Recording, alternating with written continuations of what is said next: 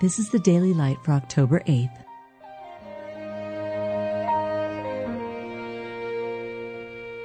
Be thou my vision, O Lord of my heart, not be all else to me, save that thou art. I will not fear what man shall do unto me.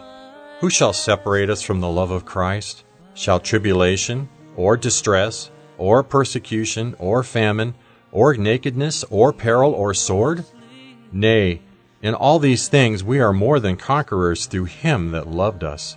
Be not afraid of them that kill the body, and after that have no more that they can do. But I will forewarn you whom ye shall fear. Fear him which after he hath killed hath power to cast into hell. Yea, I say unto you, fear him. Blessed are they which are persecuted for righteousness' sake, for theirs is the kingdom of heaven.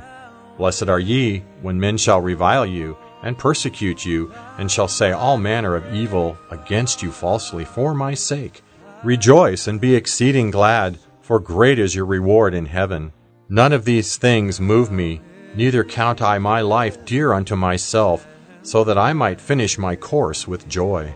I will speak of thy testimonies before kings, and will not be ashamed.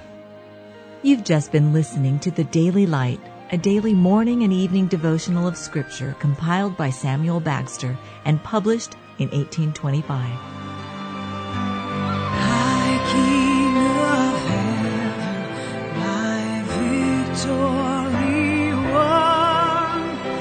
May I reach heaven's joy so bright, heaven's sun.